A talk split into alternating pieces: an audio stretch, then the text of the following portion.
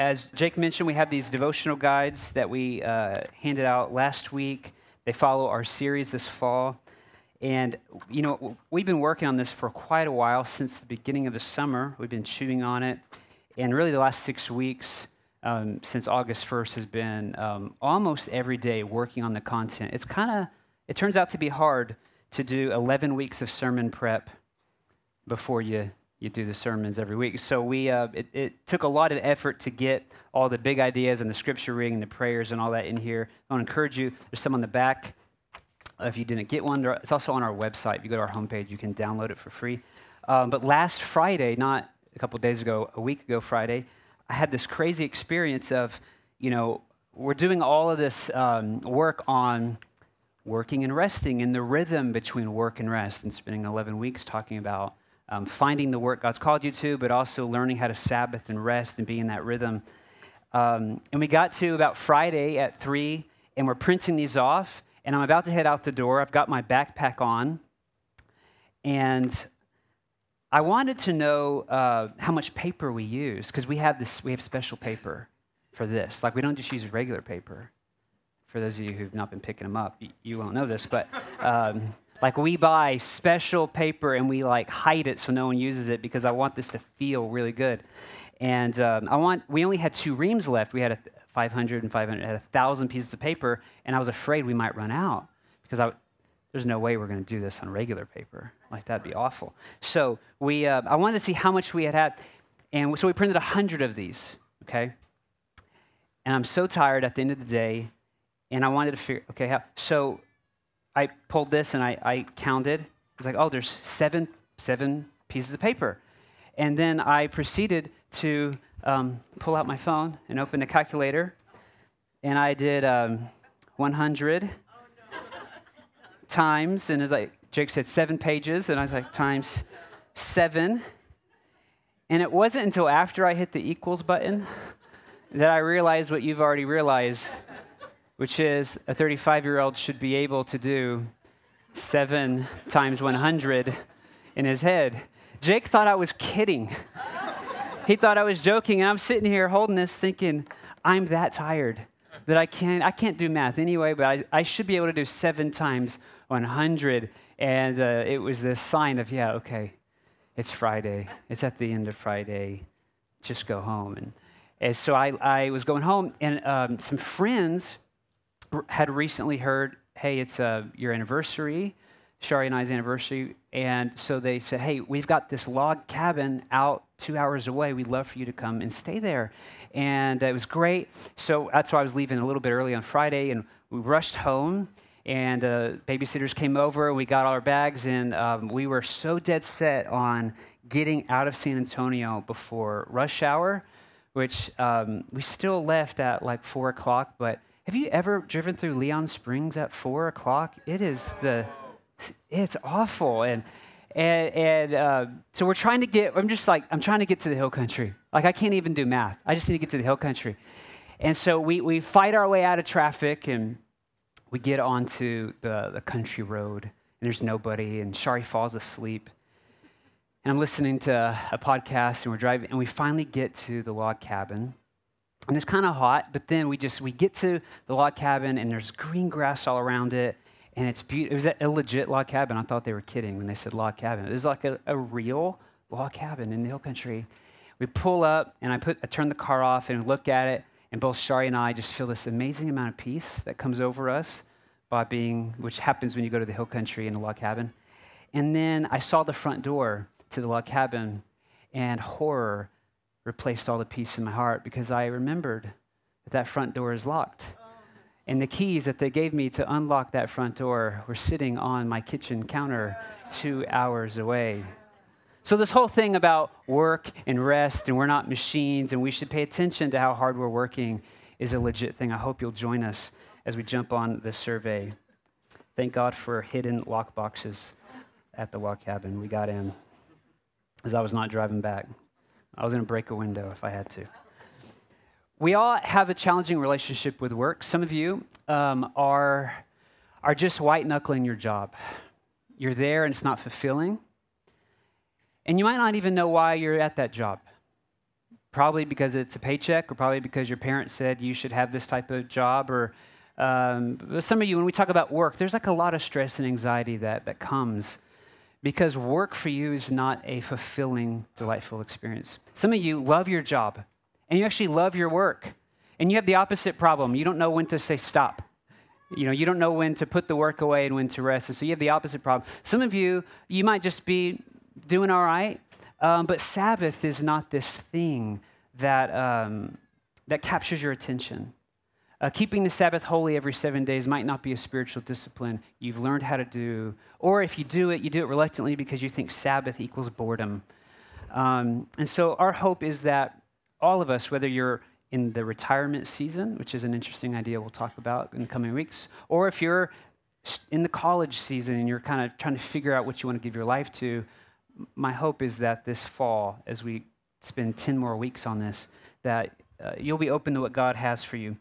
Um, A.W. Tozer, this is probably the most well known quote that he has. Tozer says, What comes into our minds when we think about God is the most important thing about us. I don't know if you've come across that. But what comes into your mind when you think about God is the most important thing about us. Everyone has thoughts about God. Whether you're a believer or an atheist, you got a thought about God. Whether it's a positive thought or a negative thought, or an apathetic, neutral, I don't care thought, we all have a thought, and it affects you. Our theology, our thinking about God affects everything. We often think about how God is loving and holy and big and powerful and omniscient and omnipresent and He's kind and God's merciful and God is gracious. But have you ever thought about how God is a worker?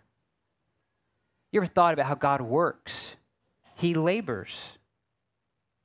In fact, it's the first thing we learn about God. The first thing, before we learn about how holy He is, we learn that He's a worker. And that's the title of today's message. The first thing we learn about God. We're going to be in Genesis chapter 1. So if you have a Bible or you want to borrow the black Bible around you, you can go to Genesis chapter 1, which is, I think, page 1. Should be pretty easy to find. Or if you want to uh, pull it up on your scripture. I'm going to read the whole chapter, 30 something verse. Actually, we're going to go right into Genesis 2 a little bit. And. Um, I want you to be able to either follow along, um, or if it would help you to, to listen, you can listen. But um, there is some really good stuff here in Genesis 1 that, that a lot of people miss. What I want you to, to either listen for or read for when we're reading is um, I want you to notice the rhythm. Okay, the, the, there's a rhythm that is sort of present in English, but is a, it is really there in the Hebrew. I want you to look for um, the, the concept of image. And then I want you to look for the concept of, um, I want you to see how God works. This is the first thing we learn about God, right? So, Genesis 1 1. In the beginning, God, five words in, He's working, He's creating, He's doing something, right? So just let that hit. Five words into the scriptures, we learn God works. And if you hate working, you have to wrestle with this. Because five words in, we see, in the beginning there was work. God created the heavens and the earth. The earth was without form and void, and darkness was over the face of the deep. And the Spirit of God was hovering over the face of the waters. And God said, Let there be light. And there was light. And God saw the light was good, and God separated the light from the darkness. God called the light day, and the darkness he called night. And there was evening and there was morning the first day. And God said, Let there be expanse in the midst of the waters, and let it separate the waters from the, uh, from the waters from the waters. And God made the expanse and separated the waters that were under the expanse from the waters that they uh, that were above the expanse. And it was so. And God called the expanse heaven. And there was evening and there was morning the second day. You see the rhythm there. And God said, Let the waters under the heavens be gathered together in one place, and let the dry land appear. And it was so. God called the dry land earth, and the waters that were gathered together he called seas, and God saw that it was good. And God said, Let the earth sprout vegetation, plants yielding seed, and fruit trees bearing fruit, in which is their seed, each according to its kind on the earth. And it was so. The earth brought forth vegetations, plants yielding seed according to their own kinds, and trees bearing fruit in which is their seed, each according to its kind. And God saw that it was good, and there was evening, and there was morning, the third day. Are you seeing the rhythm? All right. And God said, Let there be lights in the expanse of the heavens to separate the day from the night, and let them be for signs and for seasons, and for days and years, and let them be lights in the expanse of the heavens to give light upon the, the earth. And it was so. And God made the two great lights, the greater light to rule the day, and the lesser light to rule the night, and the stars. And God set them in the expanse of the heavens to give light on the earth, to rule over the day and over the night and to separate the light from the darkness. And God saw that it was good. And there was evening, and there was morning, the fourth day. And God said, Let the waters swarm with swarms of living creatures, and let birds fly above the earth across the expanse of the heavens. So God created the great sea creatures and every living creature that moves, with which the waters swarm, according to their kinds, and every winged bird according to its kind. And God saw that it was good.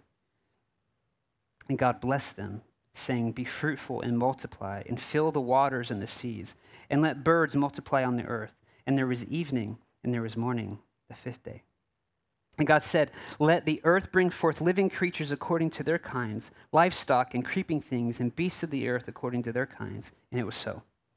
And God made the beasts of the earth according to their kinds, and the livestock according to their kinds, and everything that creeps on the ground according to its kind. And God saw that it was good. Then God said, Let us make man in our image, after our likeness. The rhythm changes here. And let them have dominion over the fish of the sea, and over the birds of the heavens, and over the livestock, and over all the earth, and over every creeping thing that creeps on the earth. So God created man in his own image. And in the image of God, he created him, male and female. He created them. And God blessed them. And God said to them, Be fruitful and multiply and fill the earth. Subdue it and have dominion over the fish of the sea and over the birds of the heavens and over every living thing that moves on the earth. And God said, Behold, I have given you every plant yielding seed that is on the face of the earth, and every tree with seed in its fruit. You shall have them for food. Biblical beginnings of being a vegetarian. You'll get it later. And, the, and to every beast of the earth, and to every bird of the heavens, and to everything that creeps on the earth, everything that has the breath of life, I have given every green plant for food. And it was so. And God saw everything that he had made, and behold, it was very good. And there was evening, and there was morning, the sixth day. There's that refrain again. Thus, the heavens and the earth were finished, and all the hosts of them. And on the seventh day, God finished his work that he had done. And he rested on the seventh day from all his work that he had done. So God blessed the seventh day and made it holy, because on it God rested from all of his work that he had done in his creation. This is the word of the Lord. There you go. So, um, let me just say this. I believe God is the creator of all things. It's what the scriptures teach. It's what Genesis teaches. It's what uh, Psalms teaches. It's what Job teaches when he tells Job, Where were you when I created the heavens and the earth? It's what um, Jesus would echo. It's what the New Testament teaches. The scriptures teach that life is not the product of an accidental explosion and that this is like some molecular um, thing that just happened. That's not what the scriptures teach. However, I don't think that Genesis 1 ha- was intended to be a lab report to tell us on how creation came about. For example, um, I think plants are made on day three, but the sun's made on day four, or, but we know that there's this thing called photosynthesis, and so you'd have to. How does that work? Right. It's, and what we, what you would know if you I don't know Hebrew, but all the Hebrew scholars that I know and read and have listened to is that they all say this is poetry. Genesis 1 is poetry, it's art. But sometimes um, we get kind of caught in the weeds of creation on this, as if Moses were teaching the Hebrew people um, about creation so that one day when they're in high school and their science teacher tells them about Darwin and finches, they'd have some ammo. But that wasn't, and I don't think is, the intent that Moses had when teaching the Israelites. Now, I believe God's the creator, right? However, we've, we've taken the, the message of Genesis 1, which is incredible, and we've kind of shrunk it down to creation versus evolution. There's a much bigger message that we, that we miss. You have to know um, the context that, that Moses is teaching in here. In fact, um, you have to know the Exodus, the story of the Hebrew people, God's people who were in slavery to Egypt for 400 years. One of the great takeaways of Exodus is that God is the first abolitionist. Sometimes people who don't know their Bible very well will say things like, well, in the South, um, you know, people in the South use the Bible to, uh, to set up slavery. And um, they did do that, but they were idiots. They didn't know what the Bible, like the whole, the whole message of the Bible, when it includes slavery, it's this, slavery in the Bible is this entire metaphor for our relationship to sin. It, it, it's a negative thing. Uh, there's a book in the New Testament called Philemon, if you ever read it, and it's Paul's pleading to uh, Philemon to let his slave go, Onesimus, who escaped Philemon and then ended up getting saved and, and became one of Paul's disciples. And Paul, there, there's a New Testament letter trying to uh, tell a believing slave owner to let go of his slave. Uh, the whole point of Exodus is that God's not cool with people owning people. And, and actually, the 10 plagues are how God feels about slavery. So, eh, you know, this whole the, but the first like five, six books of the Bible are about God setting these slaves free. Right? So you can't say that the Bible teaches and advocates for slavery because that's, that's not the message of the Bible. In fact, even Joshua, the book of Joshua is will these former slaves get their land? It's kind of the thrust of Joshua, right? So Moses, post Exodus, um, you know, is on the other side of the river with all of these Hebrews, God's people, who have been slaves for 400 years. All they know is make bricks for Pharaoh. And their identity is built up in how many bricks they can produce. And they work seven days a week from sun up to sundown, no break. And if they don't match the quota, they die. And Moses is tasked with teaching these people on how to be human again. Because all they have known, and all their families have known, and all their generations have known is how to be slaves or how to be machines. And so he begins with a poem about how the God who set them free, who's different than the gods that Egypt worshiped, this God that came and parted the seas and overcame Pharaoh in Egypt to set them free, now they're kind of interested in who this God is. And so he begins with this poetry about a God who works and a God who rests. That's not what I would have done if I had 400, if I had eh, you know, a million or two former slaves for 400 years. I'd opened with, in the beginning, God took this really great vacation, and he knows how to rest, and you're going to love him because that's what you want. But it's so fascinating that knowing the context of how Genesis 1 was given on Mount Sinai, the fifth word in to the poetry is that God works. Because probably they're on this other pendulum swing of like, all we've known is work, so work must be bad. And he begins with telling them about this holy God who's powerful, who, who created everything, and how there's this rhythm of work and rest. Uh, if you know that, then the Ten Commandments are different. A lot of people view the Ten Commandments as this boring religious list of things you can't do. But if you're a slave and all you've known is being a machine, the Ten Commandments are a gift because they're instructions on how to be human. Right? So when Moses says, hey, don't cheat on your spouse, he's just like, that's, that's human, decent humanity 101. When he says, don't kill one another, that's just decent humanity 101, right? Um, and so it'd be interesting if you have this like bad view of the Ten Commandments, maybe reread them and think of it through that lens of if you were a slave and all you knew was work, work, work, how would you read the Ten Commandments differently? He also begins with a creation story. Now, every culture has a creation story. That's not unique to Christians. Um, you know, sometimes, uh, you know, I went to public school, and the Christian creation story was always attacked, but they never attacked any of the other ones. And uh, it's very fascinating how, how Moses, teaching them about work, starts with this creation story. In Egypt, the creation narrative was that um, there was this goose that laid an egg, and the egg was the sun, and from the sun came all these other eggs, which was the earth and the creation.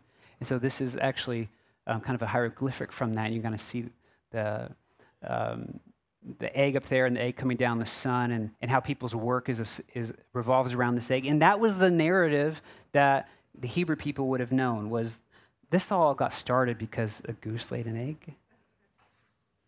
In ancient Babylon, there's an even better story. Uh, there's a story of a massive war between Marduk and Tiamat. And uh, Marduk won and created the heavens and the earth from the remains of Tiamat. And so, to those in Babylon, our existence was the result of war and hatred and strife and division.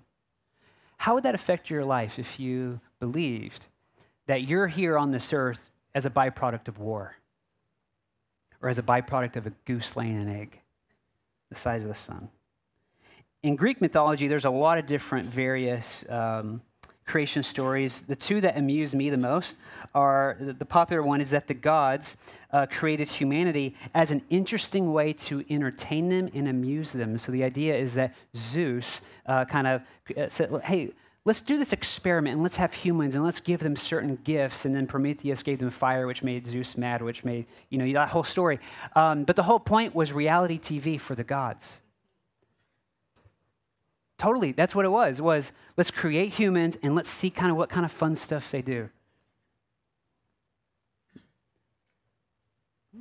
Other Greek narratives say that humans were created to do all the work that the gods were tired of doing. And so that creation narrative had this view of that the Greek gods retired from work and now the humans are their slaves to keep the world going. So, to those in Greece, your existence was either because Zeus wanted reality TV, or Zeus retired and you had to succeed him. But the biblical narrative of where things begin is very different. Uh, D.H. Jensen says this Biblical narratives overflow with work. Beginning uh, between the opening lines of Genesis to the closing chapter of Revelation, God labors, which is different than all the other creation stories. One of the most distinguishing characteristics of biblical faith is that God does not sit enthroned in heaven, removed from work, willing things into existence by divine fiat. Unlike the gods of the Greco Roman mythologies who absolve themselves of work, the biblical God works. Tim Keller says that creation, then, is not the aftermath of a battle, but the plan of a craftsman. God made the world not as a warrior who digs a trench but as an artist who makes a masterpiece. If you were a Hebrew who lived like a slave and like a machine, how would your life change if post slavery you learned that the work isn't inherently bad and that the God who set you free also works and rests? How would that change your life if you were a Hebrew slave? if you are a post-modern Western American who is living like a slave and operating like a machine, how would your life change today if you learned that the work you do isn't necessarily inherently bad and that the God who set you free and that loves you also works and rests? It's the first thing we learn about God. He works. It's easy to believe that work is a curse or at least a necessary evil to life. Many people think that work is the result of the fall, but it's not so. Work existed before the fall in Genesis 3. Ben Witherington said, On closer inspection, it is perfectly clear that God's good plan always included human beings working, or more specifically, living in the constant cycle of work and rest. Barbara Brown Taylor said, Many readers of Genesis 1 2 and 3 have somehow gotten the idea that physical labor is part of God's curse. Clearly, this is not so. The earthling's first divine job is to till the earth and keep it. The first thing we learn about God is that he works. It goes beyond Genesis, by the way. If you look throughout the scriptures, um, we see that God has a lot of different job titles and, and, even metaphors, even how people relate to God, they have to use um, working job descriptions. We often think of God as Savior and Lord and King, but we must not forget some of the other metaphors. God's a potter, He's a metal worker, He's a garment maker, a dresser, He's a gardener, an ecologist, a farmer, a winemaker, a shepherd, a pastor, a physician, a tent maker, a builder, an architect. He's a musician and a composer. Those are all the just some of the metaphors attributed to God throughout all the scriptures. God is love, God is hope, God is peace, God is Savior, Jesus is Lord, absolutely. He's also a worker. And how you think about God and His work directly affects your life and your view towards your work. They're not inseparable. This theme pops out when you read all of Scripture. Here's a few samples. One of my favorites Psalms 19 1. The heavens declare the glory of the Lord, and the sky above proclaims His handiwork. Some people think that God's retired and he's just kind of watching things and he's like this uh, clockmaker who set everything up and then stepped back. But that's not the picture that Psalms 37 says. I love this one. It says, The Lord directs the steps of the godly, he delights in every detail of their lives. Though they stumble, they will never fall, for the Lord holds them by their hand. I love this message from Psalm 37 that God delights in the detail of your life, which means that right now God is working. He's working, he's delighting in working the details of your life right now. Um, as an example, it's not really your idea that you came to church in a crusty warehouse. God was working on bringing you here this morning. I believe that. You think I'm crazy, but like, you didn't just, I don't have a life. I should go to a weird warehouse where there's a small church. No, you're here because God is working in your life and He's wanting to do this. Maybe He was working through worship or working through confession, or maybe He's working right now and He's stirring some things in your heart. Maybe He'll work at the table and we celebrate communion. Maybe He'll work afterwards when you meet a new friend and you're lonely. God's at work all the time, He's not retired. And this is the message of Psalms 37. He delights in the details of our lives. Psalms 127 Unless the Lord builds the house, those who build it labor in vain. Psalms 139 For you formed my inward parts. You knitted me together in my mother's womb. I praise you, for I am fearfully and wonderfully made. Wonderful are your works. My soul knows it very well. Even Hebrews 12 says, We're surrounded by this great cloud of witnesses. Let us fix our eyes on Jesus, the pioneer and the perfecter. Other translations, he's the author and the perfecter. So I hope you, I'm belaboring the point a little bit, but that from the beginning to the end of the scriptures, God is presented as a worker. Now, there's this great message. I think it's the, the coolest message. Because I've only ever heard one person talk about this. At the very end of Genesis 1, I don't know if you caught it, but there's this, uh, this, uh, there's this language about and in the image of God, he created man and woman.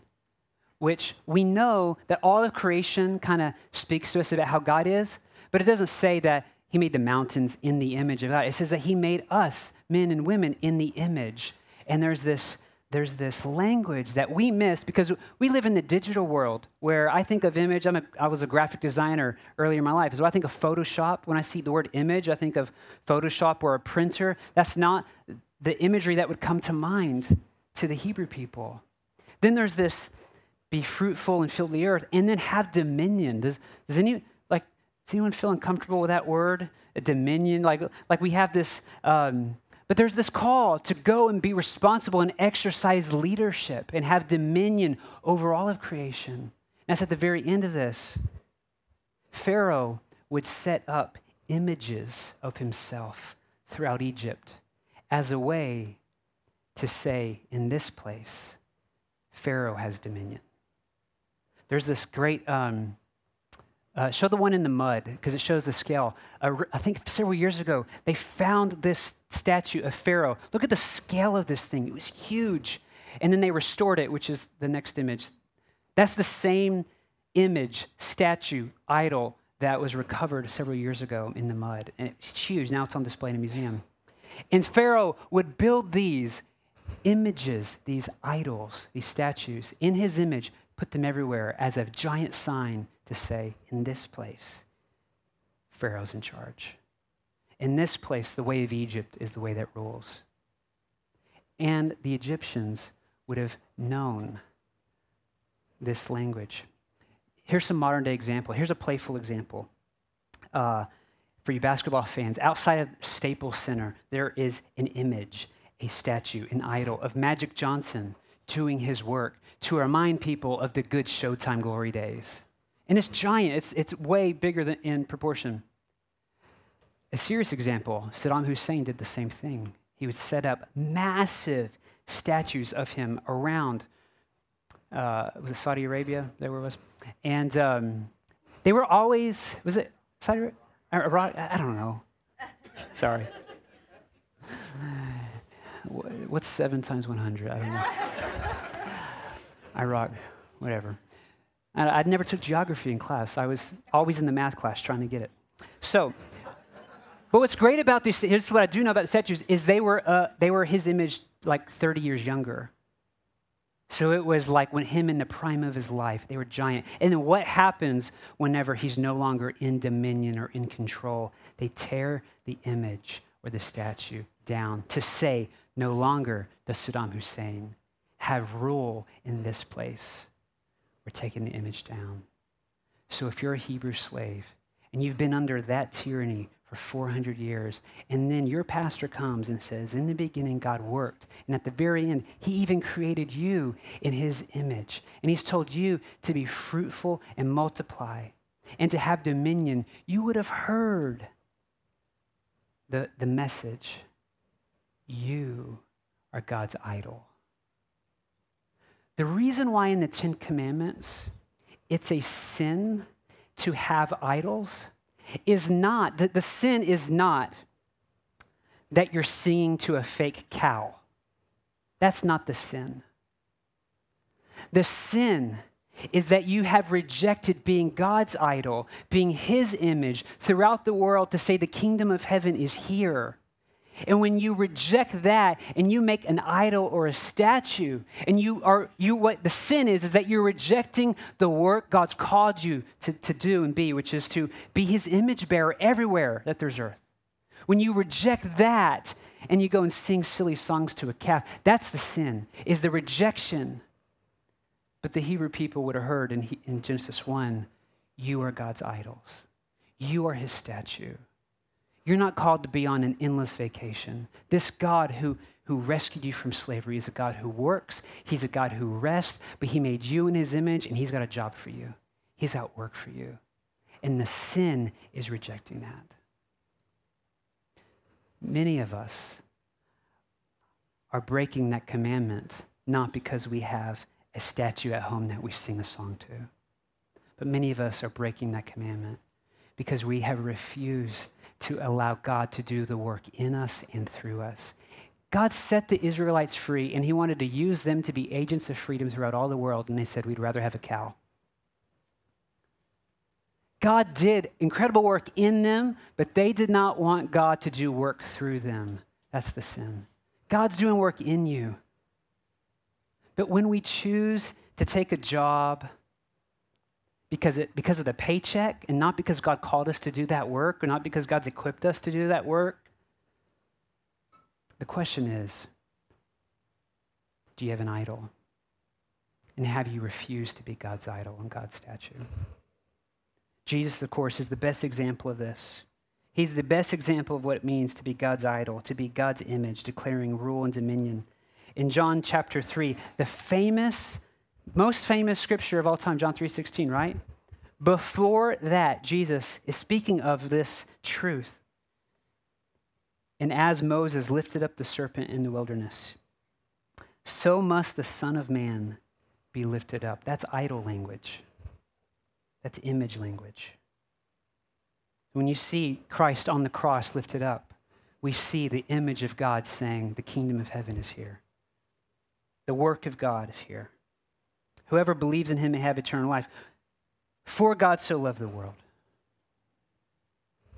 The next time you hear someone say, For God so loved the world, you see someone um, in the end zone of a football game with a sign that says John 3:16. Remember, before John 3:16 is this hint of Jesus being the perfect idol and image of God, doing the work that God's called him to do.